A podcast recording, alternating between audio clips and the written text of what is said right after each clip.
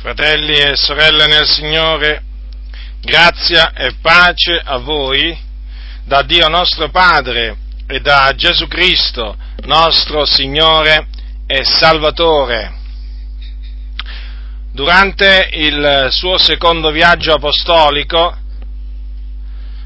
l'Apostolo Paolo, apostolo dei gentili, e non solo apostolo ma anche dei do- dottore, fondò diverse comunità. Una di queste comunità fu quella di Corinto, cioè nella città di Corinto. Corinto si trovava nell'antica Grecia o Acaia, alcune volte chiamata così la Grecia nel, nel Nuovo Testamento, Acaia.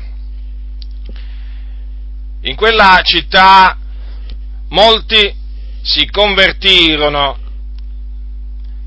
dagli idoli e da tanti altri peccati, si convertirono, dico, a Cristo. E infatti il Signore, dopo un po' di tempo che Paolo si trovava in quella città, gli aveva detto che aveva un grande popolo in quella città. Dunque un popolo numeroso,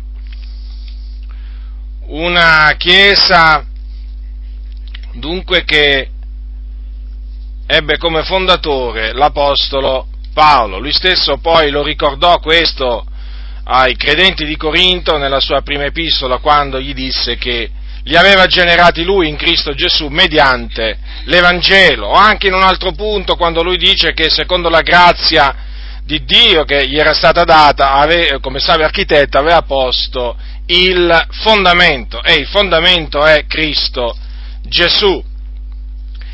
La chiesa di Corinto era una chiesa eh, che era stata arricchita in ogni cosa, in ogni dono di parola, e in ogni conoscenza. Dunque ci troviamo davanti a una Chiesa che anche dal punto di vista spirituale non difettava eh, d'alcun, d'alcun dono, in quanto la testimonianza di Cristo era stata confermata tra loro e difatti Paolo dice che non difettavano d'alcun dono. Ora, l'Apostolo Paolo si, eh, si, trattenne a Corinto un anno e sei mesi, insegnò fra loro la parola del Signore, la parola di Dio. Un anno e sei mesi dunque, un anno e mezzo. Dopodiché, naturalmente, se ne andò via da Corinto.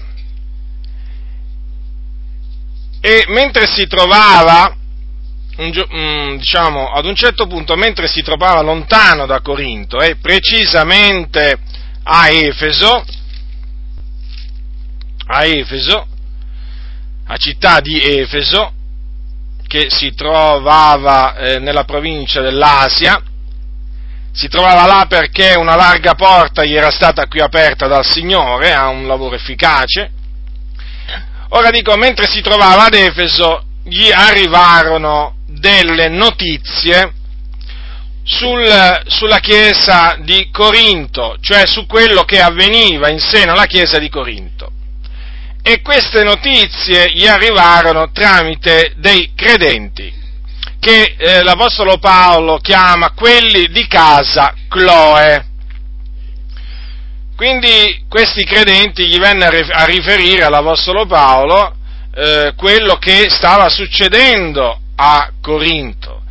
E noi sappiamo da quello che eh, l'Apostolo Paolo eh, ci ha lasciato scritto che a Corinto naturalmente eh, c'erano divisioni, gelosie, contese, eh, c'erano credenti che portavano altri credenti dinanzi ai tribunali degli infedeli, li portavano in giudizio quindi dinanzi a degli increduli per farli giudicare eh, in merito a cose di questa vita C'erano quelli, per esempio, che eh, negavano la resurrezione, eh, la resurrezione dei morti. Eh, c'erano quelli che si accostavano alla cena del Signore in maniera indegna, quindi erano stati colpiti con eh, malattia, anche con morte. Poi anche a riguardo de, dell'esercizio dei doni spirituali c'era abbastanza disordine. Per citare appunto eh, le cose principali che non andavano in questa comunità. E assieme a queste cose c'era un'altra cosa che non andava, cioè che non andava bene. Si trattava di uno scandalo che era scoppiato nella, in seno alla chiesa di Corinto. E l'Apostolo Paolo nella sua prima epistola, oltre a ammonire i santi di Corinto eh, per le gelosie e le contese che c'erano in mezzo a loro, oltre ad ammonirli perché non, eh, non si devono portare altri credenti dinanzi ai tribunali degli infedeli, oltre ad ammonire quelli che negavano la resurrezione dei morti, eh, oltre a ammonire quelli che si accostavano alla cena del Signore indegnamente, o comunque a mettere in guardia i credenti dall'accostarsi alla cena del Signore in maniera indegna, oltre a, eh, diciamo, a, a dare delle, dei precisi comandamenti a riguardo dell'esercizio dei doni, in particolare del dono della diversità delle lingue e dell'interpretazione delle lingue, ma come anche sul dono di profezia, l'esercizio dei doni di profezia, l'Apostolo Paolo eh, riprese i santi di Corinto perché non si erano comportati come si dovevano comportare nel, eh, in, nel caso appunto di un credente che si teneva la moglie di suo padre. E dunque è il capitolo 5, è dal capitolo 5 che oggi trarrò i miei ragionamenti della prima epistola di Paolo ai santi di Corinto capitolo 5 di Primo Corinzi, leggerò dal versetto 1 al versetto 12, praticamente tutto il capitolo eh, 5. Voi direte, ma perché lo fai? Perché è di grande attualità, fratelli nel Signore. Oggi, in mezzo alla Chiesa, c'è bisogno pure di riaffermare quello che la Chiesa deve fare, come la Chiesa si deve comportare, appunto, in questi casi casi che esistono e dunque è bene che la Chiesa sappia come procedere nei confronti di coloro che operano questi scandali. E vedremo appunto di chi si tratta. Allora, dice l'Apostolo Paolo, si ode addirittura affermare che v'è tra voi fornicazione, e tale fornicazione che non si trova neppure fra i gentili, al punto che uno di voi si tiene la moglie di suo padre e siete gonfi e non avete invece fatto cordoglio perché colui che ha commesso quell'azione fosse tolto di mezzo a voi. Quanto a me, assente di persona ma presente in spirito, ho già giudicato come se fossi presente colui che ha perpetrato un tale atto nel nome del Signore Gesù, essendo insieme adunati voi e lo spirito mio, con la potestà del Signore nostro Gesù, ho deciso che quel tale sia dato in man di Satana a perdizione della carne, onde lo spirito sia salvo nel giorno del Signore Gesù. Il vostro vantarvi non è buono, non sapete voi che un po' di lievito fa lievitare tutta la pasta? Purificatevi dal vecchio lievito, affinché siate una nuova pasta, come già siete senza lievito, poiché anche la nostra Pasqua, cioè Cristo, è stata immolata. Celebriamo dunque la festa non con vecchio lievito, né con lievito di malizia e di malvagità, ma con gli azimi della sincerità e della verità. V'ho scritto nella mia epistola di non mischiarvi coi fornicatori, non del tutto però coi fornicatori di questo mondo, o con gli avari e i rapaci, o con gli idolatri, perché altrimenti dovreste uscire dal mondo. Ma quel che v'ho scritto è di non mischiarvi con alcuno che chiamandosi fratello sia un fornicatore o un avaro o un idolatra, o un oltraggiatore, o un ubriacone, o un rapace. Con un tale non dovete neppure mangiare. poiché ho io forse da giudicare quei di fuori? Non giudicate voi quelli di dentro, quei di fuori li giudica il Dio. Togliete il malvagio di mezzo a voi stessi. Dunque, ecco come l'Apostolo, l'Apostolo Paolo chiama quel tale, Guardate bene che qui si riferisce a un credente di quella comunità, eh? Ecco come l'Apostolo Paolo definisce quel tale che si teneva la moglie di suo padre, malvagio. Ora, gli era stato riferito dalla, eh, da quelli di casa Chloe a Paolo che c'era uno nella chiesa di Corinto che si teneva la moglie di suo padre. Sembra incredibile, ma le cose stavano così. Tanto che Paolo fa presente a quei credenti che quella fornicazione non si trovava neppure fra i gentili, cioè tra quelli che non conoscevano il Dio, cioè tra i pagani. E di fatti era un, diciamo, un fornicatore particolare costui, niente di meno si teneva la moglie di suo padre.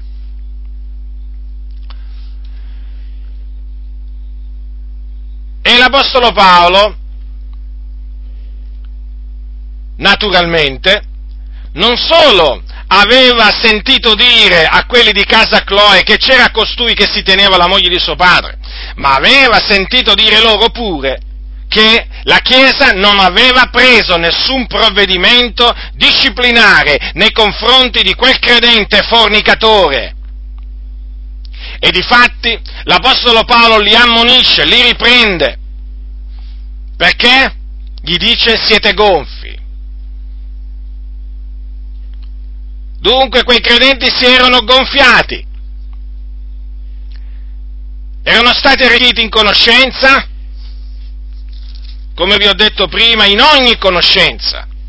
Ma noi sappiamo che la conoscenza gonfia quando la conoscenza non cammina assieme alla carità. Dunque quei credenti avevano conoscenza, ma si erano gonfiati e quindi erano arroganti. E quindi non avevano fatto cordoglio. Non avevano fatto cordoglio affinché quel tale fosse tolto di mezzo all'assemblea, espulso, cioè fosse tolto di mezzo all'assemblea significa espulso dall'assemblea.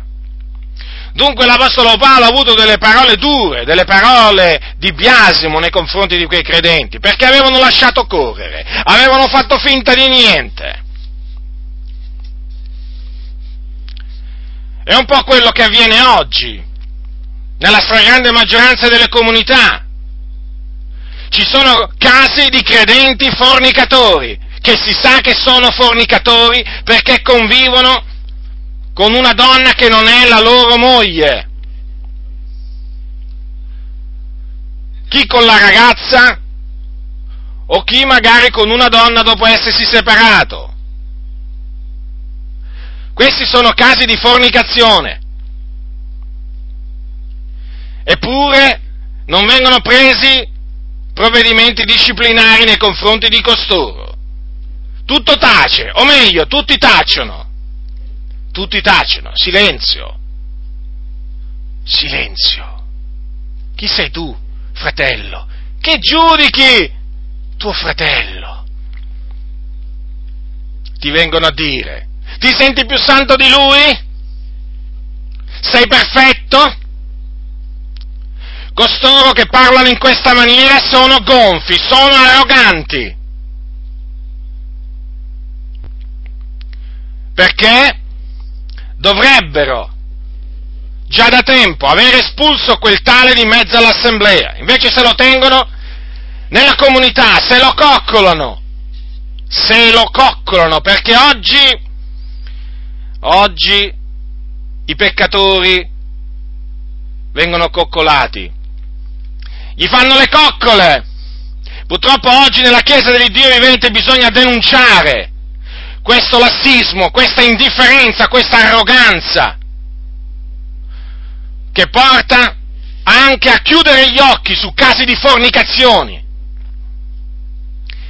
E oggi succede che chi si permette di denunciare il fornicatore in mezzo alla Chiesa, e parlo, badate bene, non di fornicatori di questo mondo, perché naturalmente i fornicatori di questo mondo possono venire nelle nostre assemblee, possono venire ad ascoltare l'Evangelo, possono venire ad ascoltare i cantici, loro possono venire, non gli vietiamo di venire, ma Qui sta parlando di credenti, credenti, battezzati con lo Spirito Santo, perché ricordatevi che nella chiesa di Corinto eh, parlavano in lingue, arrivavano a parlare in lingue tutte assieme, parlavano in lingue come se parlavano in lingue. Si presume che anche costui parlasse in lingue, costui che si teneva la moglie di suo padre. E quei credenti cosa avevano fatto? Non l'avevano mica estromesso, se, le, se l'erano tenuto in mezzo a loro. Esattamente quello che succede nella stragrande maggioranza delle chiese evangeliche, pentecostali e non pentecostali oggi credenti fornicatori che vengono tenuti in mezzo all'assemblea, come se niente fosse, tutti sanno ma nessuno parla. E il pastore in primis sta in silenzio. E se qualcuno si permette di riprovare questa cosa, il pastore è il primo che invece di ammonire il fornicatore, ammonisce chi denuncia la fornicazione in mezzo al popolo di Dio. Questi pastori sono corrotti questi pastori non temono il Dio, sono, sono delle guide che sono messe lì, ma sono come dei cani incapaci di abbaiare. Un cane da guardia che non, non, è in grado di abbaiare non serve a niente. Questi pastori non servono a niente nella Chiesa dell'Iddio vivente. Fanno i loro propri interessi, cercano il loro proprio non ciò che è di Cristo non cercano il bene dell'assemblea, cercano i loro interessi personali nell'opera di Dio. Dunque, l'Apostolo Paolo, naturalmente, quando sentì dire tutto ciò, si rammaricò, si rattristì. Eh, non è che questo fu causa di allegrezza per l'Apostolo Paolo. Certamente fu turbato, quindi fu rattristato ma non rimase con le mani in mano, come si suol dire, non rimase indifferente dinanzi a quella situazione. L'Apostolo Paolo non, sa- non sapeva cosa significava, cosa significava rimanere indifferenti dinanzi al peccato. L'Apostolo Paolo agiva per il bene degli eletti, per il bene della Chiesa. E dunque prese una decisione, mosso da Dio, quantunque fosse assente di persona, badate bene, eh, si trovava a molti, molti chilometri di distanza, era assente di persona, però era presente in spirito. Allora, cosa ha detto l'Apostolo Paolo? Quanto a me, assente di persone ma presente in spirito, ho già giudicato come se fossi presente colui che ha perpetrato un tale atto. Come dire, non l'hanno fatto i vostri conduttori, non l'avete fatto voi, lo faccio io perché l'Apostolo Paolo aveva questa autorità. Quale autorità? Quella di giudicare. Giudicare? Come fratello? Ho sentito bene? Sì, hai sentito molto bene. Te lo ripeto, l'Apostolo Paolo aveva l'autorità di giudicare come ce l'hai anche tu. Giudicare chi? Quelli di dentro. Infatti l'Apostolo Paolo ha detto non giudicate voi quelli di dentro? Sì, quelli di dentro, che cadono nel peccato. Noi abbiamo l'autorità da parte di Dio di giudicarli. Dunque, come se lui fosse presente, che fece? Giudicò quel tale e questo giudizio in che cosa consistette? Nel dare quel credente che si teneva la moglie di suo padre, dico, si trattò di dare quel credente in man di Satana, cioè il diavolo. Questo l'Apostolo Paolo fece nel nome del Signore Gesù, con la potestà del Signor nostro Gesù. Essendo radunati i credenti di Corinto e lo Spirito suo. Dunque l'Apostolo Paolo giudicò quel tale, dandolo in man di Satana. A che pro? Per quale scopo? lo dice chiaramente, a perdizione della carne, cioè a distruzione della carne, onde lo spirito sia salvo nel giorno del Signore Gesù. Che cosa significa questa espressione? Significa che l'Apostolo Paolo lo diede proprio letteralmente in, in man di Satana, a quel tale lo diede poi in, in man di Satana, affinché Satana lo colpisse nel corpo a quel credente e gli distruggesse il corpo, proprio glielo distruggesse, nella speranza che il Dio donasse a costui di ravvedersi, cioè di rientrare in se stesso, di riconoscere il suo peccato e di confessarlo a Dio. Infatti dice Paolo, onde lo Spirito sia salvo nel giorno del Signore Gesù. In questo caso, cioè se quel credente, una volta colpito nella carne, se quel credente si fosse ravveduto dal suo peccato e lo avesse confessato al Signore, il Signore lo avrebbe perdonato e sarebbe stato salvato. Dunque questo fu il giudizio contro quel credente. E l'Apostolo Paolo torna a questo punto sul fatto che i credenti di Corinto si vantavano, che erano gonfi. E gli dice il vostro vantarvi non è buono. E poi gli cita queste parole, non sapete voi che un po' di lievito fa lievitare tutta la pasta, perché basta, basta un po' di vanto, sapete? Non è che ce ne vuole tanto, eh? Per far lievitare tutta, tutta la pasta.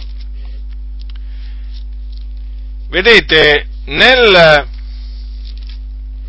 nel libro, nel libro dell'Ecclesiaste, nel libro dell'Ecclesiaste c'è scritto che un po' di follia, un po', eh, non tanta, guasta il pregio della sapienza e della gloria.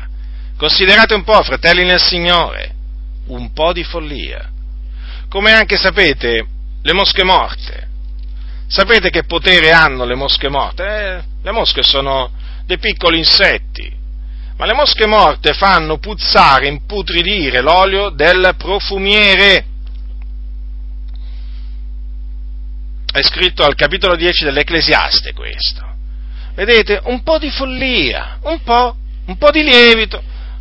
Ci sono dei credenti che dicono, ma fratello, ma un po' di vanità cosa vuoi che sia? Un po' di vanità non guasta. Questi giocano proprio giocano, come si suol dire, con il fuoco questi credenti. E sapete, chi gioca col fuoco poi si va a finire che si scotta. Nessuno può pensare di mettersi dei carboni accesi nel, nel suo grembo e di non scottarsi.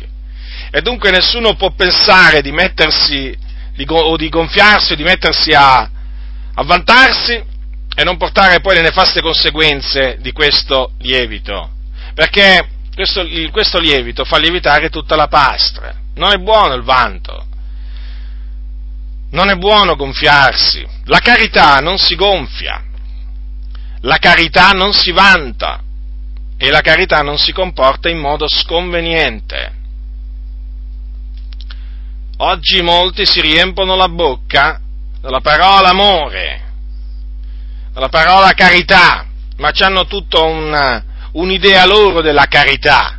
Secondo loro, amare i fratelli significa coprire gli scandali. E eh, guardate un po' che cosa ha fatto l'Apostolo Paolo. Ha coperto l'Apostolo Paolo? Io vorrei domandare a costoro che hanno questa idea distorta della carità, dell'amore fraterno io vorrei domandare a costoro, ma l'Apostolo Paolo, quando sentì dire che là c'era un, fornic- un credente fornicatore, che quella chiesa non aveva fatto niente, cioè non, non l'aveva tolto di mezzo assemblea, ma che cosa fece? E disse, ben fatto, disse così, ben fatto, vedi, quelli sì che hanno vero amore, hanno coperto il tutto, così, così la testimonianza è salvaguardata, il mondo non viene a sapere niente. Perché oggi ragionano così oramai molti. niente di meno si sente dire, si sente dire che ad alcuni pastori che loro non cacciano i credenti fornicatori perché dice mm, e poi fa e se si perde? In effetti taluni più che la paura che questi si perdono, hanno la paura che vanno a riempire i locali di culto di quelle chiese tolleranti oltremodo verso i credenti fornicatori. In altre parole, ci sono chiese che non assumono, diciamo, questa posizione netta nei confronti di quelli che appunto cadono in, in, nel peccato di fornicazione, perché non che hanno paura che poi una volta cacciati dall'assemblea eh, si allontanano dal Signore definitivamente, tutti questi discorsi, no, hanno paura che questi vanno in altre comunità, in altre comunità evangeliche e quindi, e quindi perdono la decima, perdono le offerte. Perché, vedete, generalmente nella stragrande maggioranza delle chiese evangeliche, i credenti, diciamo, che vivono nella fornicazione, perché bisogna parlare in questi termini, quando, diciamo, gli va male, o attenzione, eh, quando gli va male vengono messi all'ultimo banco, quando gli va male. Sotto disciplina, viene detto. Tu, fratello, sei sotto disciplina, gli dico. Non puoi né pregare né testimoniare però a quanto mi risulta la decima e l'offerta la, la può dare. Certo, quella, quella, naturalmente fa parte del culto, è parte integrante del culto, la decima e l'offerta, come naturalmente lo è la testimonianza, come naturalmente lo è la preghiera, però pregare e testimoniare no, però decime e offerte sì, fratello, comunque sia, gradito, gradita la decima e l'offerta anche se viene, diciamo, dalla mano di un credente eh, di un credente fornicatore. Naturalmente queste sono poi le contraddizioni che naturalmente sono sotto gli occhi di tutti. Eh, certo, perché oramai, eh, ormai le comunità fanno quello che vogliono loro. Nel senso, non è che fanno quello che vuole la, la parola di Dio, no, fanno quello che vogliono loro. Disciplina, sì, la disciplina come vogliamo noi l'amministriamo, ma non è questo che la Sacra Scrittura dice, non è questo che l'Apostolo Paolo ci ha insegnato. L'Apostolo Paolo fece cordoglio perché quel tale ancora non era stato tolto di mezzo a quell'assemblea. Considerate un po'. Invece oggi nella Chiesa fanno cordoglio fanno cordoglio se quel tale viene cacciato di mezzo a loro. Che ne sarà? Che ne sarà di quel fratello, di quel caro fratello? Che fine farà? Ma come noi siamo tutti peccatori? Oh, e poi sono capaci pure a chiedere perdono al Signore?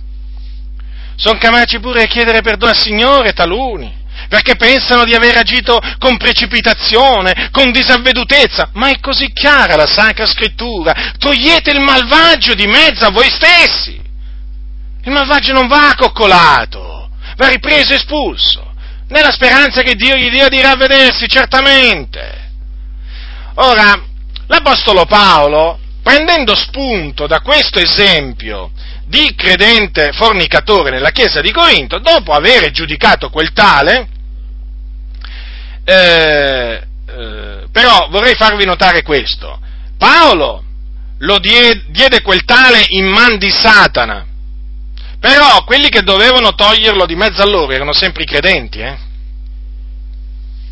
Attenzione, perché comunque sia, quei credenti, una volta che ricevettero questa lettera, dovettero ubbidire a quello che l'Apostolo Paolo gli diceva. Non fu Paolo a togliere materialmente quel tale di mezzo all'assemblea, no, dovevano eh, sempre essere quei credenti a doverlo fare. Dunque, dicevo, l'Apostolo Paolo, prendendo spunto da questo, eh, diciamo, scandalo, eh, ha ricordato ai santi di Corinto quello che lui aveva scritto in una epistola precedente. Qualcuno dirà come? Una epistola precedente? Sì, perché l'Apostolo Paolo parla di un'epistola. Vi ho scritto nella mia epistola di non mischiarvi coi fornicatori. Dunque, questa è un'epistola che non ci è giunta. Eh, Dio non ha voluto che ci giungesse. Vi posso dire solo questo. Comunque gliel'aveva scritta e appunto ne abbiamo testimonianza, lui ne rende testimonianza qua nella prima epistola ai Corinzi, che poi in effetti sarebbe la seconda e la seconda sarebbe la terza, ma comunque Allora l'Apostolo Paolo eh, gli dice che nella sua epistola gli ha, gli, ha, gli ha, intimato di non mischiarsi con i fornicatori. Mischiarsi significa fare compagnia, associarsi con i fornicatori. Ma gli spiega a quali fornicatori Paolo si riferisce. Infatti gli dice, non del tutto però con i fornicatori di questo mondo, con gli avari, i rapaci o con gli idolatri, perché altrimenti dovreste uscire dal mondo.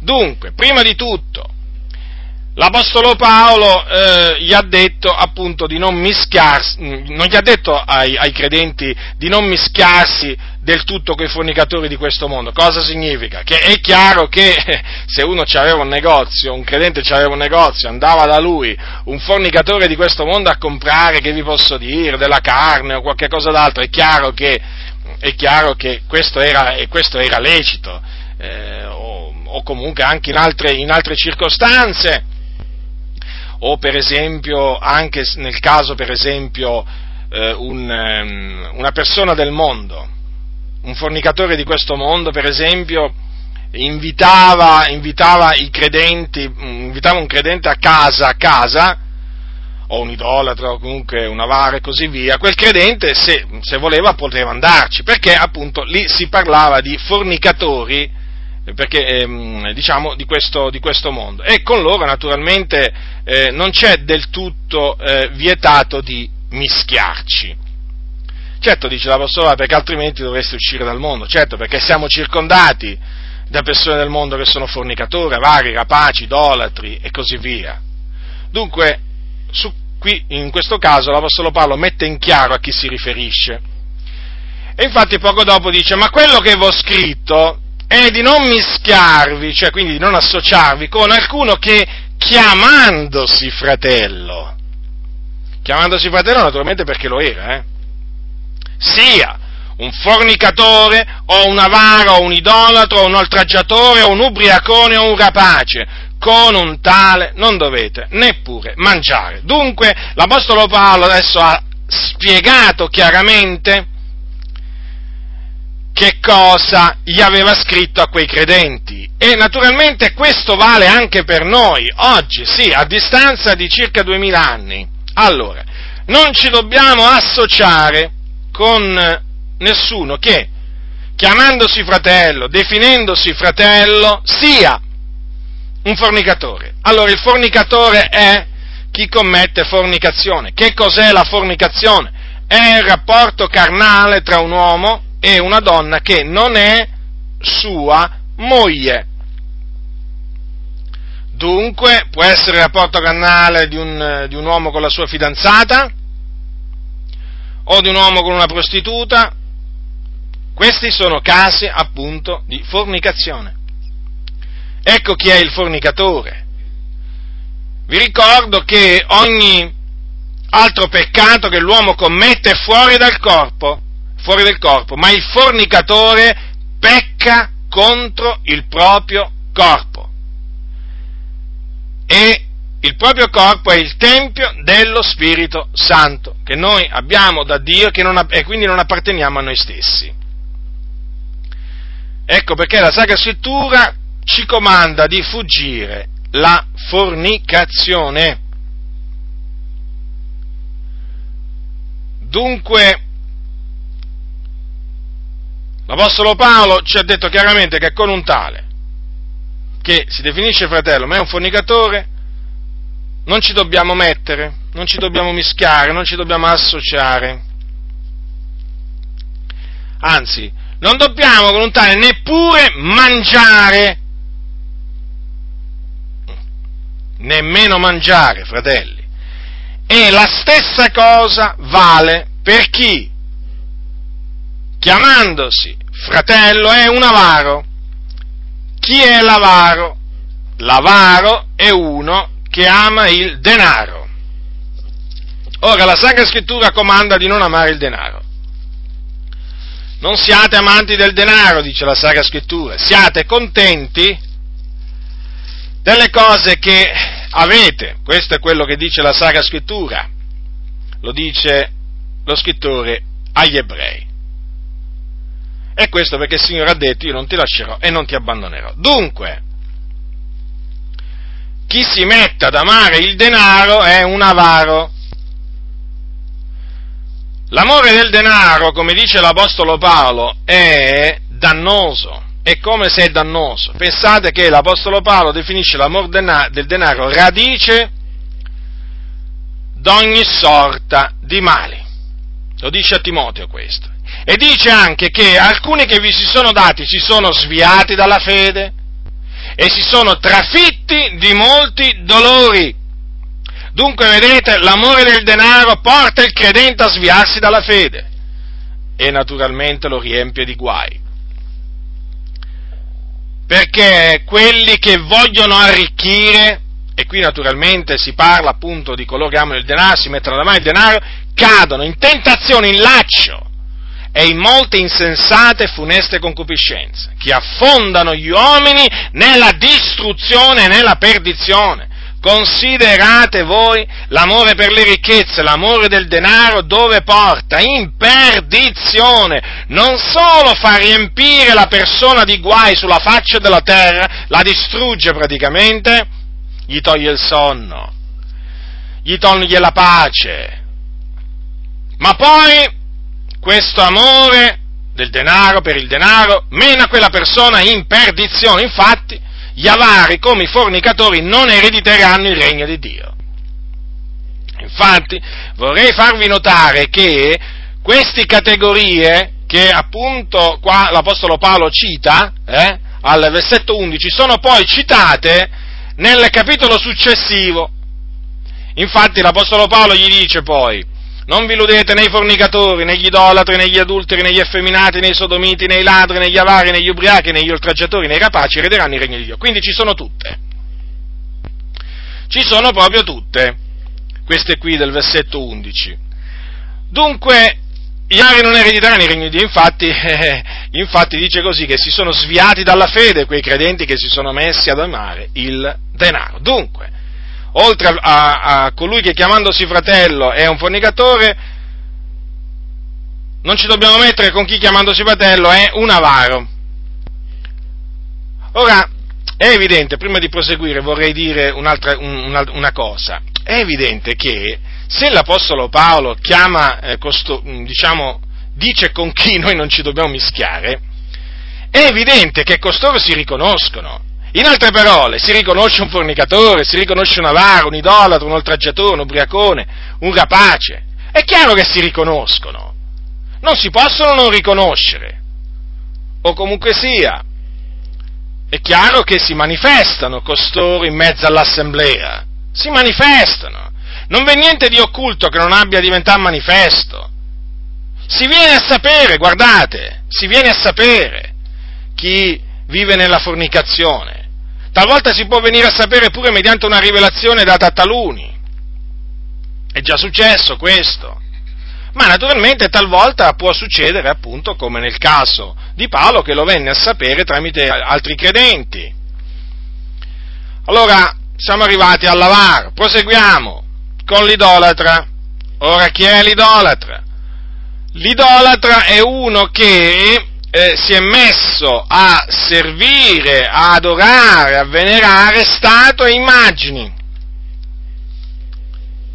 naturalmente definite sacre. A servirli significa naturalmente a, eh, a rendere un servizio, piccolo o grande che sia, non importa di che entità, comunque si tratta pur sempre di un servizio e quindi è un idolatra. La Bibbia dice, non, il secondo comandamento, che ricordiamo cosa dice, vi ricordo che cosa dice il secondo comandamento pronunziato da Dio sul monte Sinai, quando, la, quando promulgò la legge.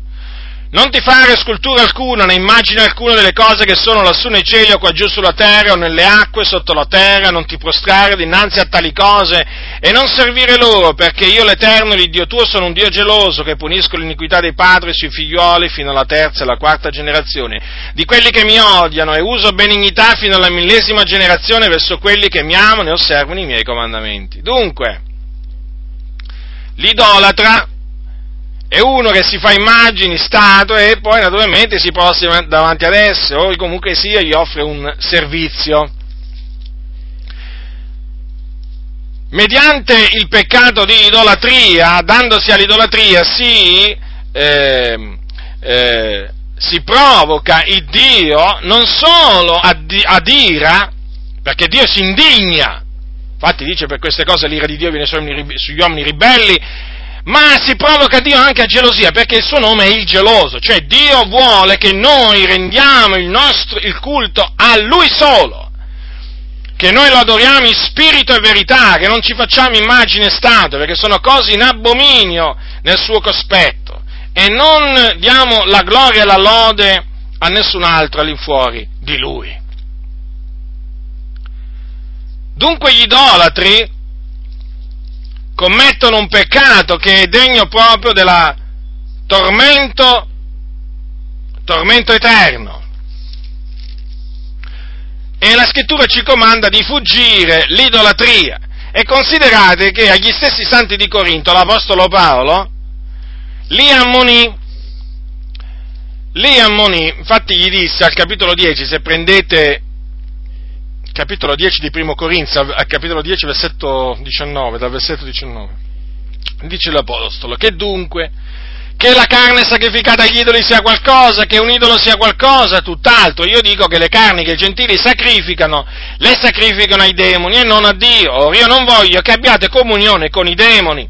Voi non potete bere il calice del, del Signore e il calice dei demoni. Voi non potete partecipare alla mensa del Signore e alla mensa dei demoni. O vogliamo noi provocare il Signore a gelosia? Siamo noi più forti di Lui?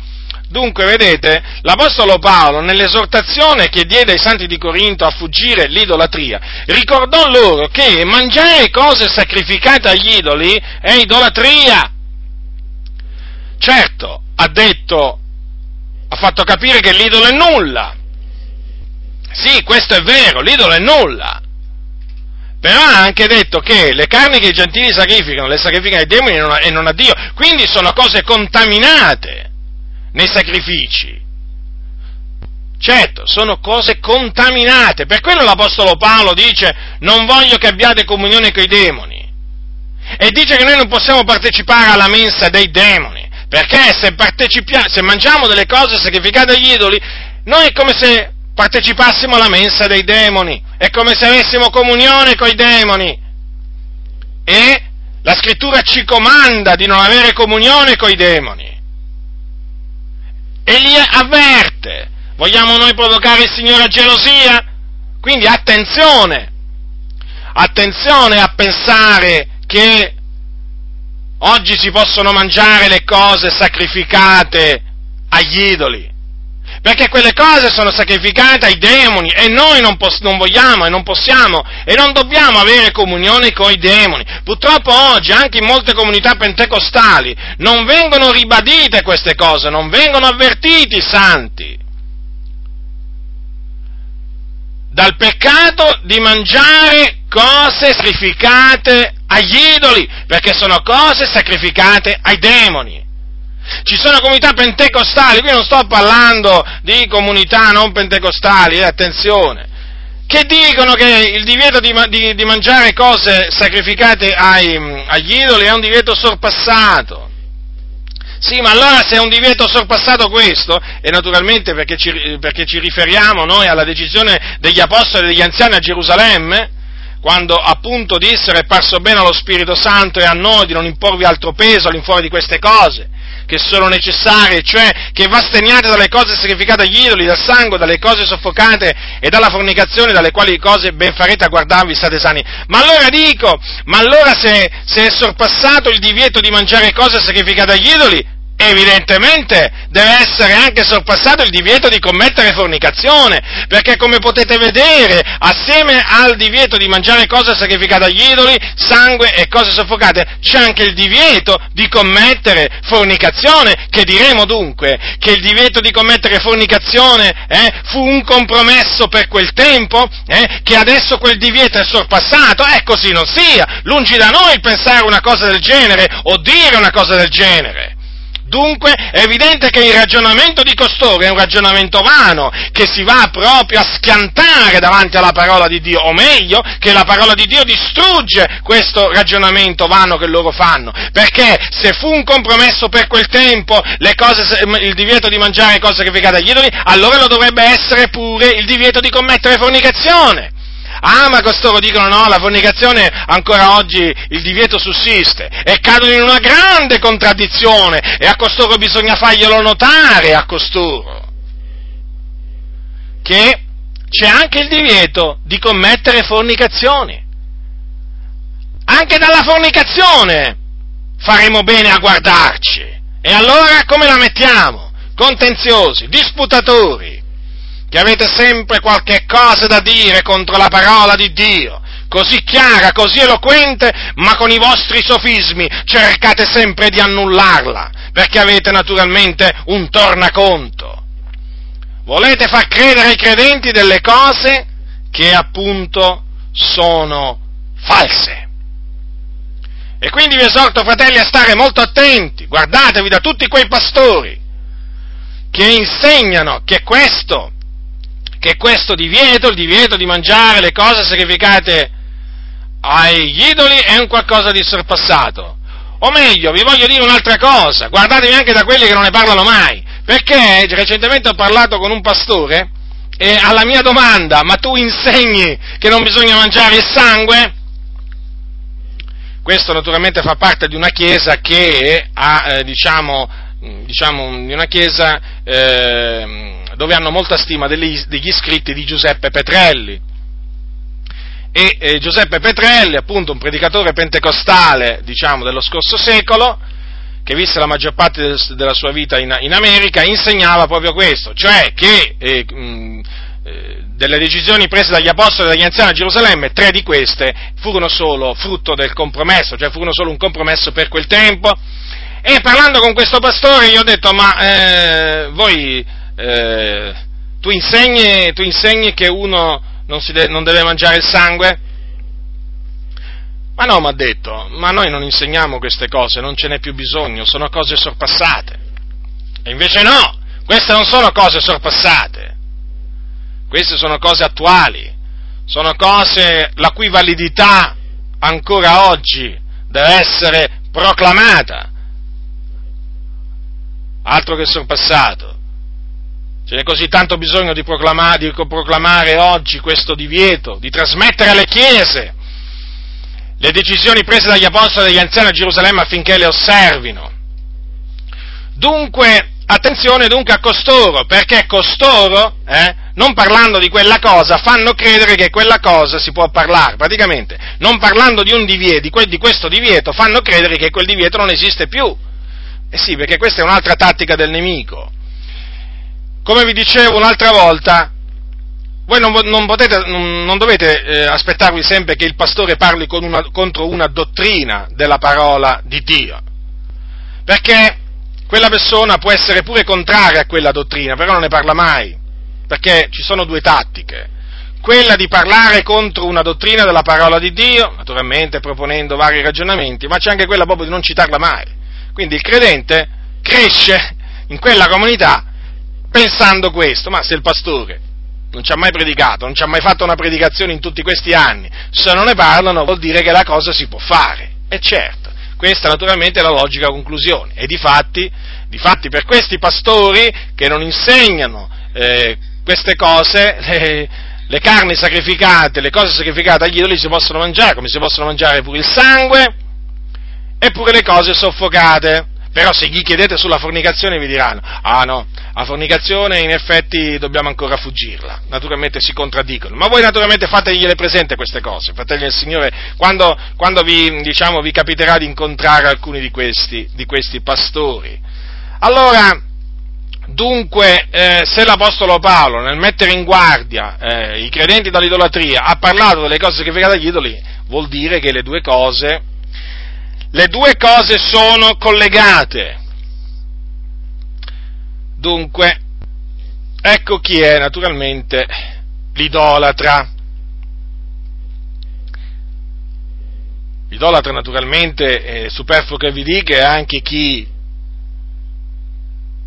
anche se non ha un'immagine, una statua davanti, rende il culto alla creatura, ad una creatura anziché al creatore che è benedetto in eterno. Vi faccio un esempio, non è che per forza un idolatro deve essere uno che, che, che ha statue, immagini, molto probabile che ce l'abbia, certo, però un idolatro è anche uno che magari recita il rosario. Eh sì, un credente voi direte che recita il rosario e si mette a recitare il rosario. Eh, perché no? Nel senso, pensate che non possa succedere? Ma ne succedono tante di cose. Avreste mai immaginato che nella chiesa di Corinto ci fosse uno che si tenesse la moglie di suo padre? Io no. Eppure è accaduto. Quindi qui non bisogna escludere niente. Io parto sempre dal presupposto di non escludere niente, perché ormai sono stato abituato alle sorprese le più eclatanti, le più eclatanti in mezzo al popolo, mezzo al popolo eh, di Dio. Allora, un idolatro appunto è uno che rende il culto alla creatura, che può essere che vi fa, eh, San Giovanni, Maria, eh, che vi posso dire, io il cosiddetto Padre Pio, insomma, un, quest'ui è un idolatra. Quindi affinché abbiate chiaro chi è l'idolatra, eh? Poi c'è anche eh, chi chiamandosi fratello è un oltraggiatore. Allora, Qui eh, Luzzi ha messo oltraggiatore, però ci sono altre versioni dove è maldicente, è stato tradotto maldicente. O anche eh, ci sono delle versioni inglesi dove è stato tradotto questo termine con, ehm, con un termine che significa calunniatore, diffamatore. Allora, chi è il maldicente, il calunniatore e diffamatore? È colui che sparge accuse infondate, cioè accuse false contro il suo prossimo, a prescindere che sia il suo prossimo credente o non credente. L'oltraggiatore è chi diffama il suo prossimo e qui vorrei soffermarvi brevemente sul, appunto, sul significato del verbo diffamare. Perché questo? Perché oggigiorno, oggigiorno fanno dire alla lingua italiana certi, certi credenti, certi pastori, fanno persino dire alla lingua italiana quello che vogliono loro, non solo fanno dire alla Bibbia quello che vogliono loro, ma persino considerata il dizionario della lingua italiana. Oramai qui siamo a questi livelli, che bisogna insegnare persino la lingua italiana nelle comunità.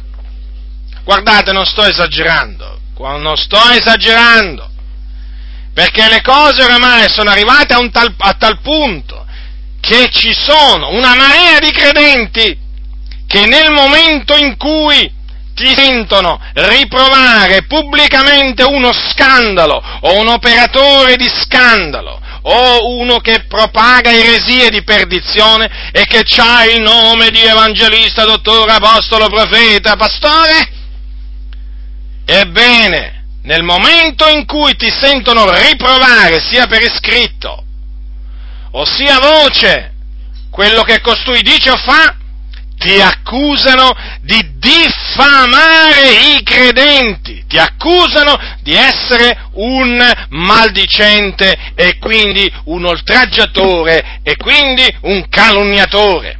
Ora vorrei ricordare a queste persone che diffamare significa, significa lanciare e diffondere accuse false, false, lo ribadisco, contro qualcuno.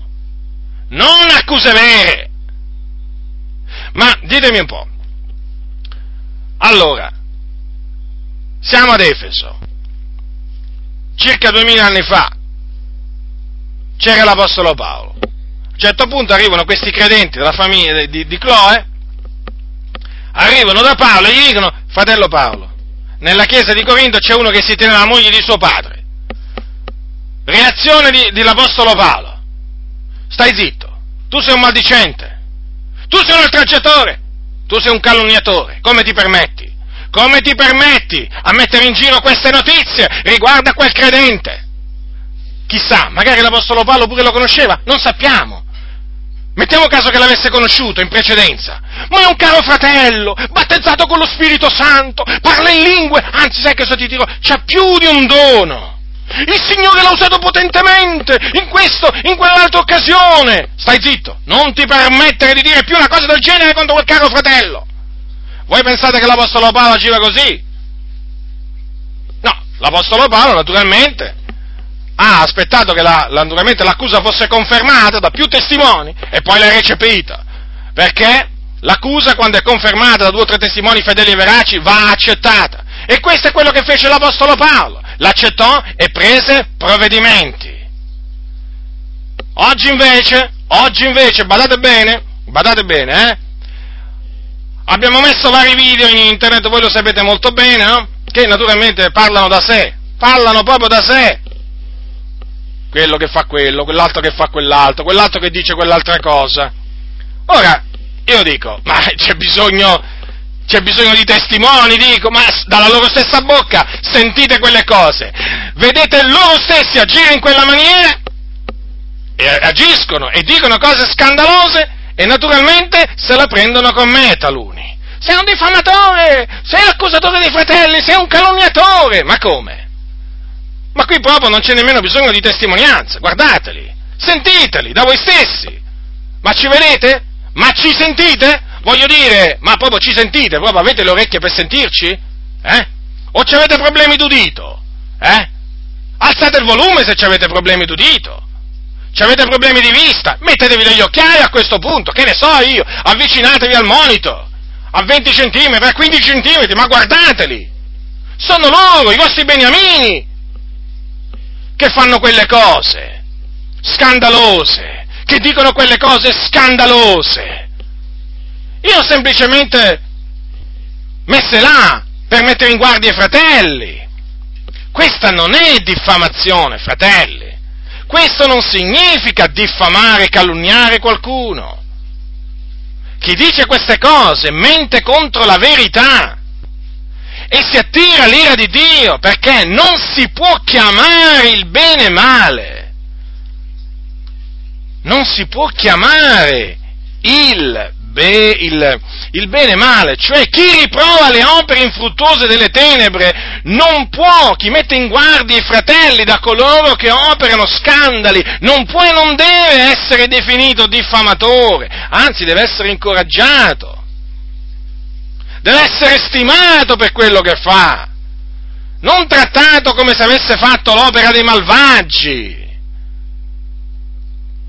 Ora io ho voluto dire questo naturalmente in riferimento a quello che è avvenuto a noi fino a questo giorno, ma badate bene che io dico questo anche in riferimento a tutti quei fratelli che so che nel mondo fanno la stessa cosa, perché non siamo gli unici, noi non facciamo nulla di straordinario, lo ripeterò sempre, noi facciamo semplicemente quello che il padrone ci ha ordinato di fare, siamo servi inutili.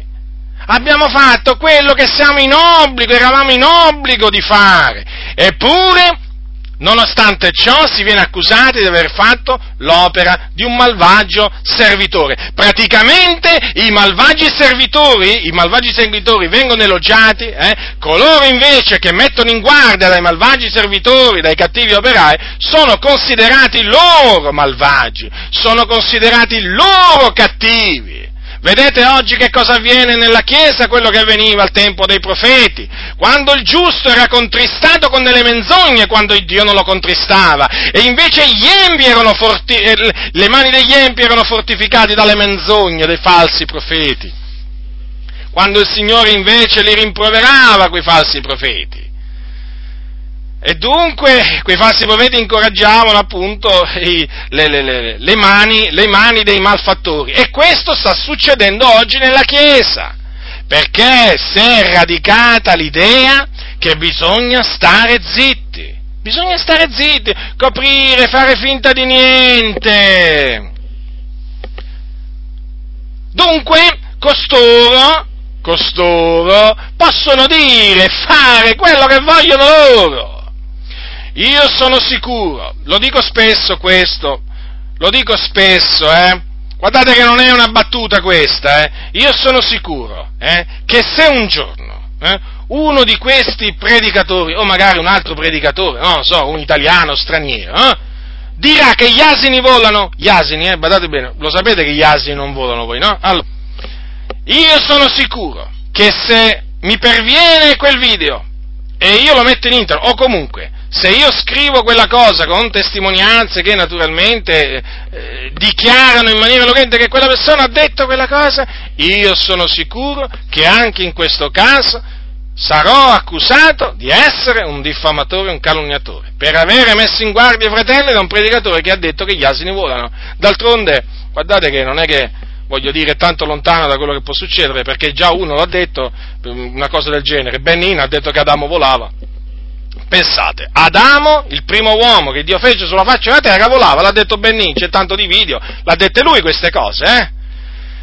le ha dette lui e naturalmente eh, chi è il cattivo? È il cattivo, il cattivo sono io. Eh, certo, e chi vuoi che sia il cattivo? Eh? Il cattivo è chi dice che Adamo non volava, invece il buono, il saggio, l'intelligente, il servo, l'unto di Dio è colui che dice che Adamo volava. Certo, non aveva le ali, no, questo non l'ha detto Benin che Adamo aveva le ali, ma volava comunque. Quindi volava, volava, volava persino poteva arrivare sulla Luna. Immaginate voi quanta sapienza c'ha costui.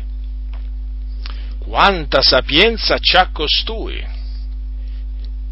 E naturalmente i suoi, i suoi naturalmente fans gli vanno dietro anche qui in Italia, anche dopo che lui ha detto una roba del genere. Pensate, che cosa deve dire un predicatore eh, per far voltare le spalle a costoro? No, io mi domando che cosa dovrà dire costui. Ha detto che Gesù non era povero, ha detto che Adamo volava, io non lo so, aspettiamo. Io credo che se non sono sufficienti queste cose a far allontanare, a far ritirare questi credenti da costoro, costui un giorno potrà dire qualsiasi cosa, ma qualsiasi cosa, le cose ancora peggiori penso che gli andranno, penso che gli andranno dietro.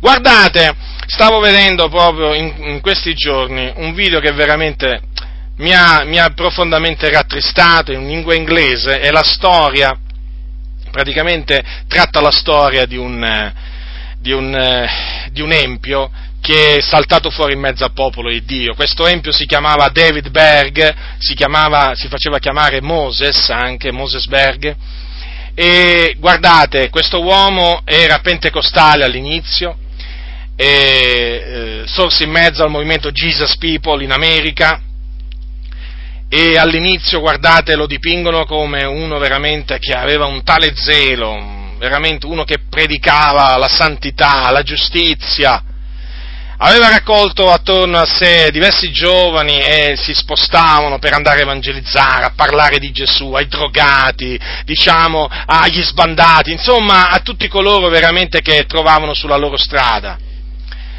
E, ebbene, questo uomo, piano piano, piano piano, prima si è guadagnato la fiducia di questi giovani, ma guardate, qui si parla di centinaia e centinaia di giovani all'inizio, e questo uomo poi ha introdotto, ha introdotto nel movimento, eh, badate, un uomo che parlava in lingue, eh, un uomo che veramente all'inizio credeva nella Trinità, tutto, diciamo, regolare. Eh, questo uomo ha introdotto, sapete che cosa in mezzo appunto ai, ai discepoli del Signore, perché questo bisogna dire, ha introdotto l'incesto ascoltatemi bene, fratelli e sorelle nel Signore, perché io non vi racconto, non vi racconto le favole, le favole ve le raccontano altri, io vi racconto di cose vere, forse di cui non avete mai sentito parlare, perché d'altronde lo sappiamo bene oggi nella Chiesa di che cosa amano parlare questi pastori. Ebbene, costui ha introdotto eh, tra i discepoli l'incesto, cioè il rapporto carnale tra, tra padre e figlia e tra, fi, e, tra, e tra figlio e madre. Non solo, non solo, ha introdotto l'adulterio e la fornicazione come cose, diciamo, lecite da compiere. Ha introdotto l'omosessualità femminile, si è astenuto da quella maschile, però ha introdotto quella femminile. E sapete, e sapete tutte queste cose come le ha introdotte, con parole dolci, con lusinghe, dicendo, citando un passo della scrittura, ogni cosa mi è lecita. Sì, citando queste parole, ogni cosa mi è lecita. E non solo, ha introdotto pure una pratica chiamata eh, in inglese flirty fishing, in, in italiano pesca miracolosa. No, pesca miracolosa, scusate, pesca amorosa. In che cosa consiste questa pratica? Molto semplice. Praticamente si tratta di una forma di prostituzione religiosa, prostituzione fisica. Che cosa lui diceva? Lui scriveva delle lettere, che sono chiamate le lettere di Moses, e le divulgava tra i suoi discepoli e diceva che eh, per amore del Signore, per guadagnare le anime a Cristo, una, una, figliuola di Dio deve essere disposta a giacersi carnalmente con chi vuole guadagnare a Cristo, cioè il, diciamo con in questo caso il pesce da pescare. Ora, queste pratiche, eh, queste opere infruttuose delle tenebre che lui ha introdotto, appoggiandosi molto sulla parola amore, sono tuttora praticate, anche se diciamo eh, dicono, dicono per esempio che a una certa data hanno abbandonato la pesca, la pesca amorosa, però di fatto questa come le altre pratiche sotto sotto sempre, sono sempre praticate. Difatti c'è una promiscuità in questo movimento che esiste tuttora, c'ha migliaia, migliaia, migliaia di adepti in tutto il mondo, eh? si chiamano i bambini di Dio o la famiglia dell'amore e si incontrano anche per strada talvolta e che si incontrano cantare i cantici a Gesù e ti dicono Gesù ti ama, ti sorridono, ti invitano alle loro riunioni dove si parla di Gesù, dove ci sono tanti bambini che battono le mani, eh? Fanno delle marce per Gesù, ma voi veramente dovreste vedere, dovreste vedere, guardate, dovreste incontrarle queste persone per rendervi conto quante, quanto si riempiono la bocca di amore, eppure costoro, costoro praticano queste cose, anche se magari vi verranno a dire che non le praticano più. Poi per esempio il matrimonio, il matrimonio è relativo tra di loro, perché una volta che ci si sposa, gli altri hanno, cioè diciamo la, la pratica del, dello sharing, cioè la condivisione. Praticamente un uomo deve sapere che quando si sposa una donna, quella lì la, se la deve condividere con gli altri, naturalmente viceversa con gli altri. Ora tutte queste cose, fratelli e sorelle nel Signore, sono state introdotte in mezzo a credenti pentecostali e una volta introdotte quei credenti sono rimasti invinghiati. Avete capito? Non si sono dipartiti la maggior parte, hanno continuato a credere che quello fosse un servo del Signore, un unto di Dio.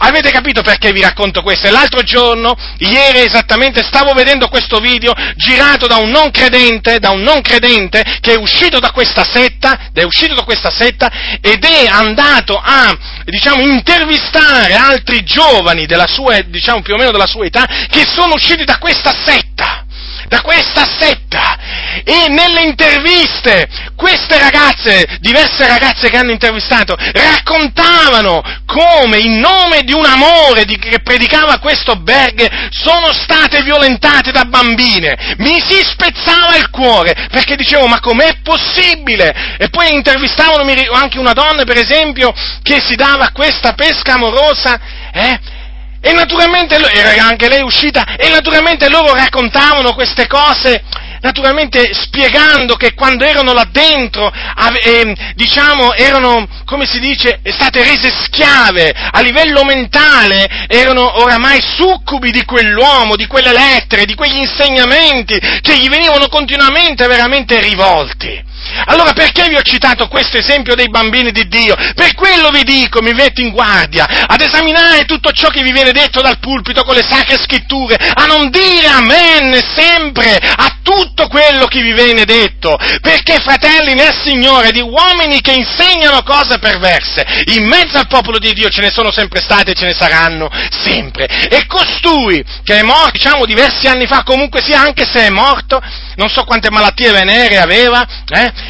ma comunque le malattie venere in questo gruppo sono diffusissime, sono stati persino banditi dalle, da, da, da, molte nazioni, vivono da clandestini, anche in Italia esistono, però vivono da clandestini, non danno recapiti telefonici, hanno siti internet, mettono su internet dei video, però non si possono rintracciare col telefono, non si possono rintracciare nella maniera normale, perché vivono di nascosto, perché in mezzo a loro avvengono tuttora delle pratiche contrarie alla parola di Dio e anche contrarie al buon costume.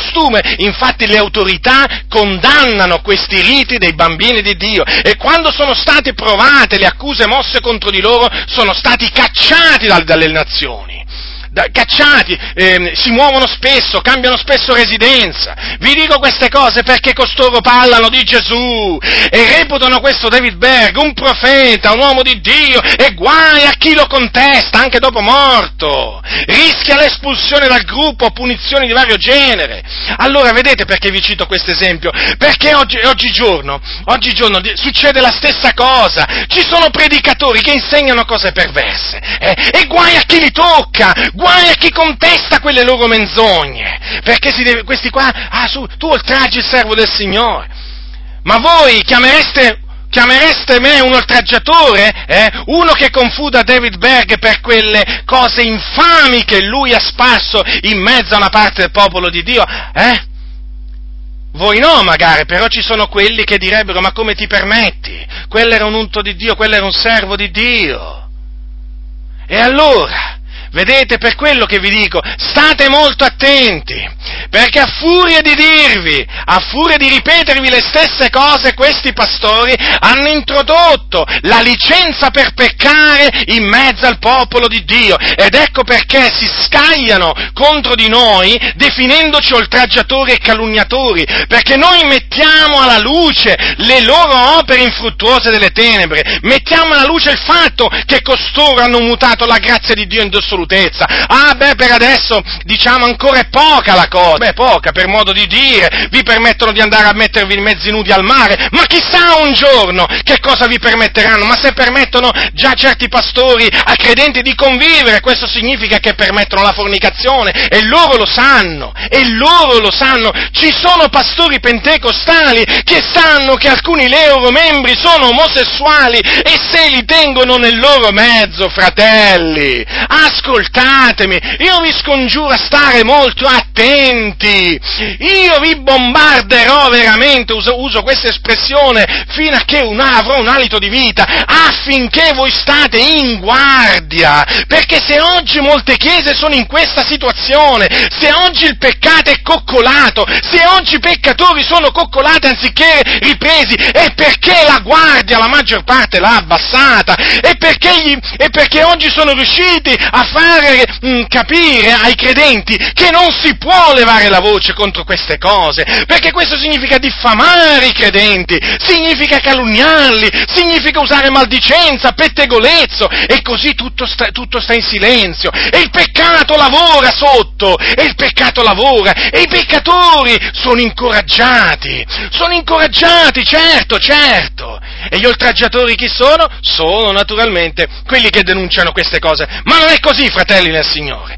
Non è così, ve lo ripeto. Allora l'oltraggiatore è chi diffonde accuse false contro qualcuno. Quindi quando le accuse sono vere e sono confermate, state molto attenti a riceverle, ad accettarle quelle accuse, per il bene vostro, perché la scrittura dice non ricevere accusa contro un anziano se non sulla deposizione di due o tre testimoni. Non c'è scritto non ricevere mai accusa contro un anziano. No, ma sulla deposizione di due o tre testimoni deve essere ricevuta, e così contro chiunque. Se il peccato è confermato, bisogna prendere subito provvedimenti. Quindi anche con uno che chiamandosi fratello è un oltraggiatore. Quella parentesi l'ho, l'ho ritenuta, fratello, la parentesi che ho aperto poco fa l'ho ritenuta necessaria perché vi ho voluto far capire eh, vi ho voluto far capire chi è l'oltraggiatore e chi non è l'oltraggiatore. Spero che veramente mi abbia, abbiate compreso le mie parole, che vi sono dette che sono mosso da sincerità. E mi sono trovato costretto a parlarvi di quelle cose perché vi dicevo, mi ha così turbato tanto, perché veramente queste persone, ci sono stati momenti in cui piangevano, ed erano persone non credenti, uscite da questa setta, piangevano. E mi ha colpito la frase di una donna eh, a cui l'intervistatore diceva, ma tu non ti rendevi conto che quello che facevi era sbagliato? E questa sapete come gli ha risposto? Ma sai, fa io a quel tempo le cose mica, mica le consideravo come le considero adesso, perché ero tale soggiogata a livello mentale che ero, diciamo, presa da questa cosa. E sta succedendo oggi la stessa cosa nelle chiese. Ormai i credenti sono presi, sono presi dalla dissolutezza, sì, sì. Ma fratello, siamo liberi nel Signore, eh, certo, liberi nel Signore ma non di peccare. Lungi da noi metterci a peccare. Invece oggi, invece oggi ci sono pastori che veramente danno la licenza di peccare. Sì, danno la licenza di peccare e sono pronti ad accusare eh, coloro che denunciano il peccato come oltraggiatori. State attenti, non fatevi ingannare. Questi sono cianciatori, ribelli, seduttori di menti, vanno ammoniti. Questi sono veramente il danno della Chiesa questi, questi che sono all'interno e soprattutto dietro il pulpito, questi stanno distruggendo la vigna del Signore, questi stanno guastando la vigna del Signore. Fratelli, fratelli, levate la vostra voce contro questo andazzo. Poi, non dobbiamo mischiarci con qualcuno che chiamandosi fratello sia un ubriacone. Chi è un ubriacone? Un ubriacone è uno che eccede nel bere il vino, quindi si inebria di vino e chiaramente si dà la dissolutezza, perché voi sapete che la Bibbia dice che il vino, eh, dice non vi inebriate di vino e sopporta la dissolutezza. Certamente bere un po' di vino non fa male, ma quando si eccede è chiaro che il vino, il vino fa male. E dunque eh, con uno, anche con uno che chiamandosi fratello è un ubriacone, non dobbiamo non dobbiamo mischiarci. E anche uno che chiamandosi fratello è un rapace. Ora, questo termine rapace, allora ci sono alcune versioni che hanno ladro. Eh, in particolare mi ricordo una versione italiana, c'è ladro, poi eh, ci sono delle versioni inglesi che hanno, questo, ehm, hanno questa, questa parola che significa in italiano truffatore, imbroglione.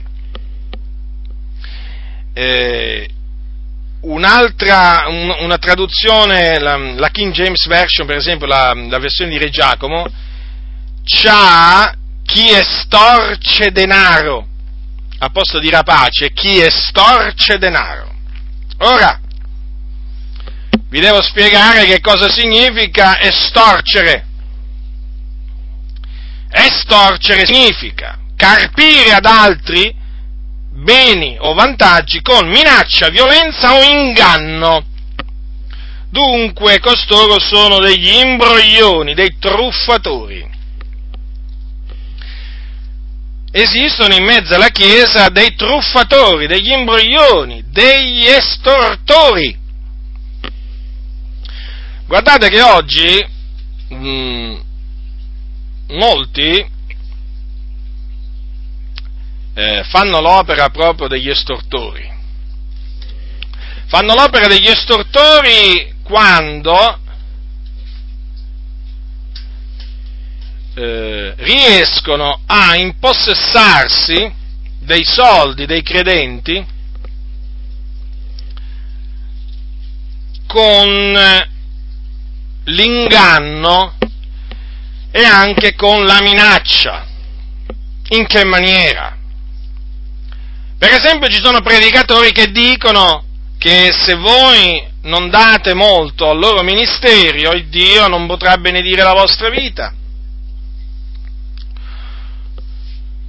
Altri che vi dicono che se non gli date le vostre decime, il Dio non potrà che maledire la vostra vita. Questo significa fare l'opera dell'estortore, perché in questa maniera costoro carpiscono del denaro ai semplici con l'inganno e la minaccia Naturalmente non ci sono solo predicatori che fanno l'opera degli estortori, ma ci sono anche credenti che non necessariamente sono predicatori o pastori, che sono degli estortori, ingannano altri fratelli per avere dei soldi o comunque dei beni materiali. Ci sono delle storie in mezzo alla fratellanza a tale riguardo che fanno capire che questo modo d'agire non è un qualcosa, diciamo, di così raro, eh? Esistono, esistono costoro che chiamandosi fratelli sono rapaci, sono dei ladri. Ecco, l'Apostolo Paolo dunque ha detto che con costoro non dobbiamo neppure mangiare e costoro vanno giudicati una volta che si accerta che costoro sono dati a questi peccati, costoro vanno tolti di mezzo all'assemblea, tolti. Non messi all'ultimo banco, come oggi diciamo c'è l'abitudine in molte chiese, no? L'Apostolo Paolo ce l'avrebbe già detto duemila anni fa e soprattutto in quell'occasione. Avrebbe detto mettetelo all'ultimo banco, nel locale, non fatelo pregare, non fatelo testimoniare, no, ha detto di espellerlo. Lo so, apparentemente questa è una decisione troppo dura, ma no, non è troppo dura, è una decisione giusta, è un giudizio giusto. Dunque, queste cose vanno insegnate e queste cose vanno praticate. Beati quelli che ascoltano la parola di Dio e l'osservano e la mettono in pratica, dice la Sacra Scrittura. Quindi, chi, quelle comunità che tolgono il malvagio di mezzo a loro sono beate, fanno una cosa gradita nel cospetto di Dio. Certo, potrà essere non gradita agli occhi di tanti, cosiddetti credenti o altri credenti, ma non importa.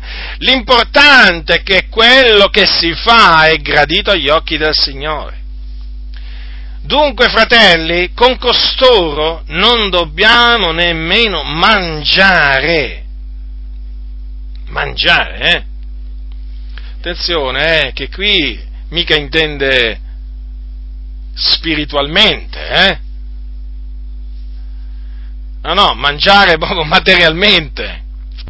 No, perché voi sapete che oggi pullulano di allegoristi le comunità e allegorizzano un po' tutto.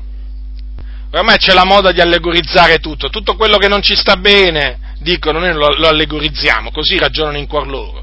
No, no, no, assolutamente. Qui non c'è niente da allegorizzare, qui c'è da prendere tutto alla lettera. E guai a chi non prenda alla lettera queste parole. Con un tale non dovete neppure mangiare. E dunque è evidente che se noi ci mettiamo a mangiare con qualcuno che chiamandosi fratello è un fornicatore, un avaro, un idolatro, un oltraggiatore, un ubriacone, un rapace, noi commettiamo peccato, fratelli nel Signore. Eh, è così. Non possiamo non parlare di queste cose, perché queste cose stanno scritte e queste cose sono state scritte anche queste per nostro ammaestramento, per l'utile comune. Allora, perché allora di questo, di, di questo, oggi non si sente mai parlare? Perché questo, diciamo, capitolo 5 è stato sepolto, come altri, stato sepolto. Ci hanno messo una pietra sopra, una pietra tombale sopra. A me mi tocca riesumare veramente quello che costoro hanno seppellito, uso questa espressione per farmi capire. Ma tu vai a tirare fuori delle cose di cui oggi non si parla più. Eh certo, proprio questo. Io adesso faccio il riesumatore, il riesumatore di dottrine seppellite. Quando Lutero, quando Lutero nel XVI secolo proclamò il giusto vivrà per la sua fede, Lutero sapete che cosa fece? Lutero non fece altro che riesumare eh, una parte del consiglio di Dio, la giustificazione mediante la fede per la grazia di Dio. Fece, so, fece, questo. La Chiesa Cattolica l'aveva seppellito sotto un mucchio di macerie, con tutto il suo sistema sacramentale, con tutto il suo papato. Lutero che fece? Per la grazia di Dio la riesumò, la cominciò a proclamare. E naturalmente la Chiesa ne ebbe del bene. La Chiesa ne ebbe del bene. E quando si riesumano queste dottrine seppellite eh, dalle chiese evangeliche, la Chiesa, i credenti non possono che averne del bene, non del male, ma del bene. Perché così si ci fortifica, così si rimane edificati. Ma Paolo non scriveva queste cose per la nostra distruzione, ma per la nostra edificazione, non per tenderci un laccio, ma per il nostro bene, per l'utile comune. Ma sapete cos'è? Oggi l'utile comune, l'utile comune oggi lo intendono in un'altra maniera. L'utile comune, voi parlate con un pastore, l'utile comune qual è? Fratello, quello di avere un grande locale di culto, di avere un bel numero di persone che vengono ogni domenica, che sia pieno. Questo è l'utile comune. È questo.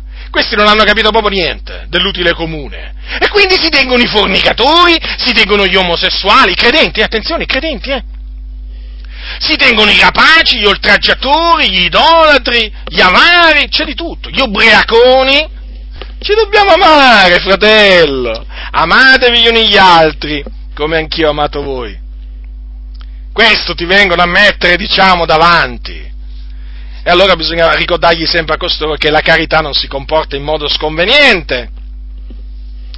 E dunque, se abbiamo carità, noi agiremo come la scrittura comanda. Noi, la carità non porta mai a comportarsi, la carità di Dio, la carità di Cristo, fratelli, non porterà mai a comportarsi in maniera sconveniente contro la parola di Dio. Chi, chi sotto una presunta carità fraterna vi porta a trasgredire i comandamenti del Signore, dovete sapere che vi imbroglia, vi imbroglia, vi sta imbrogliando, vi sta ingannando, vi sta dicendo una menzogna. Dunque tocca veramente riesumare, riesumare tante dottrine oggi. Me ne sto accorgendo col passare del tempo ma grazie siano veramente rese al Signore che ci dà questa grazia, che ci permette di fare questo per il bene dei fratelli, per l'utile comune. Dunque, fratelli del Signore, comportate questa breve esortazione, questo breve insegnamento su questo argomento, che, lo ripeto, è importante, non lo sottovalutate, tenetelo sempre davanti agli occhi, ce n'è di grande bisogno anche oggi. Mi sta venendo in mente, venendo in mente un, un, episodio avvenuto in una comunità pentecostale alcuni anni fa in Sicilia, grande comunità pentecostale. Eh, pastore di grido, chiamiamolo pastore di grido, di grido non è il cognome, eh, ma pastore di grido nel senso molto, molto conosciuto in Sicilia. E c'era una riunione, a un certo punto una sorella, che qui le cose stanno così, una sorella si è alzata e davanti a tutta la chiesa ha letto proprio queste parole, dal versetto 9 al versetto 11 o anche 12. Comunque, era questo quello, le parole che ha letto erano da questo capitolo 5, e questa sorella eh, evidentemente, conoscendo la situazione nella Chiesa,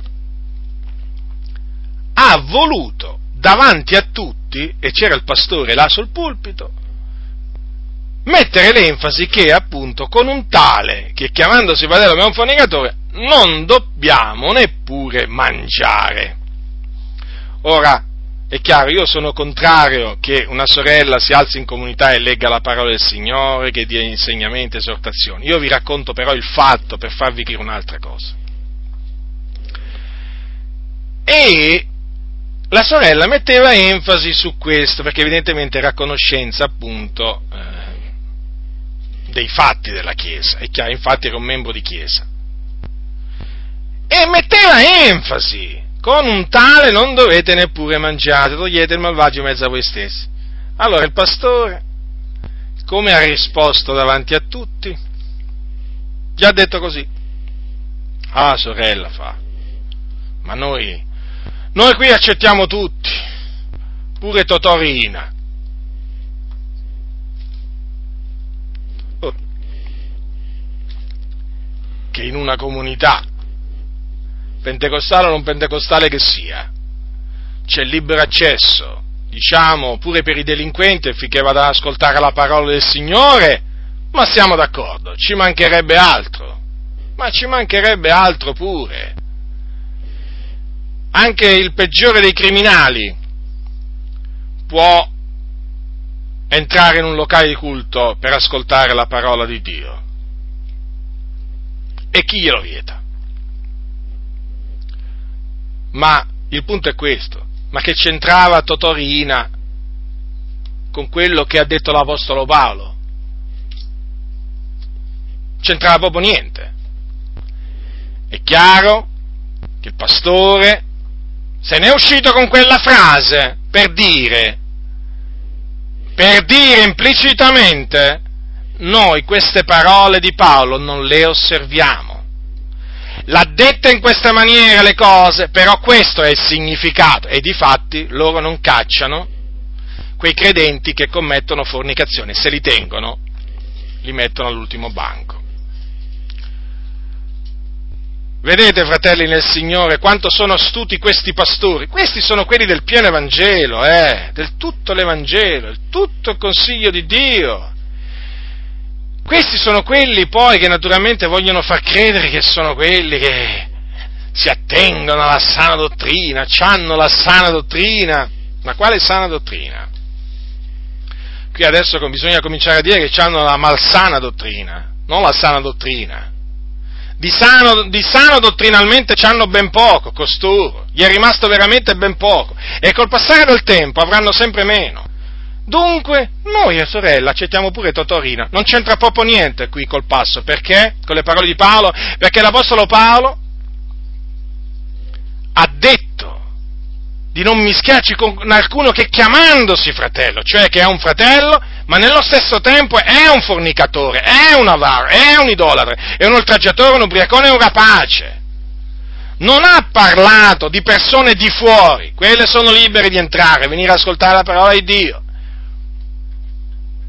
Ma qui ha parlato, l'Apostolo Paolo si riferiva a credenti, lo ribadisco, che appunto si sono dati a questi peccati. Con costoro non dobbiamo neppure mangiare. Quindi state molto attenti anche a come parlano questi pastori, eh? perché questi, questi hanno la lingua sciolta, naturalmente hanno, un modo di parlare che bisogna interpretarlo, sì, perché adesso bisogna avere pure veramente questa capacità, bisogna avere la capacità di interpretare quello che costoro dicono, perché sono ambigui, sono furbi, sono falsi nel loro modo di parlare e di agire e allora bisogna interpretare quello che loro vogliono dire quando commentano certi passi, facendogli dire una cosa che quel passo non dice. Perché vi ho citato questo, queste, diciamo, questo evento? Perché appunto per farvi capire come oramai queste parole dell'Apostolo Paolo sono veramente state seppellite, eh? ma seppellite veramente, e guai a chi le riesuma. Perché chi le riesuma è un oltraggiatore. E dunque io ancora una volta mi dovrò attirare, ma io non è che voglio fare la vittima, cioè io sono contento di soffrire per il Signore, sapete?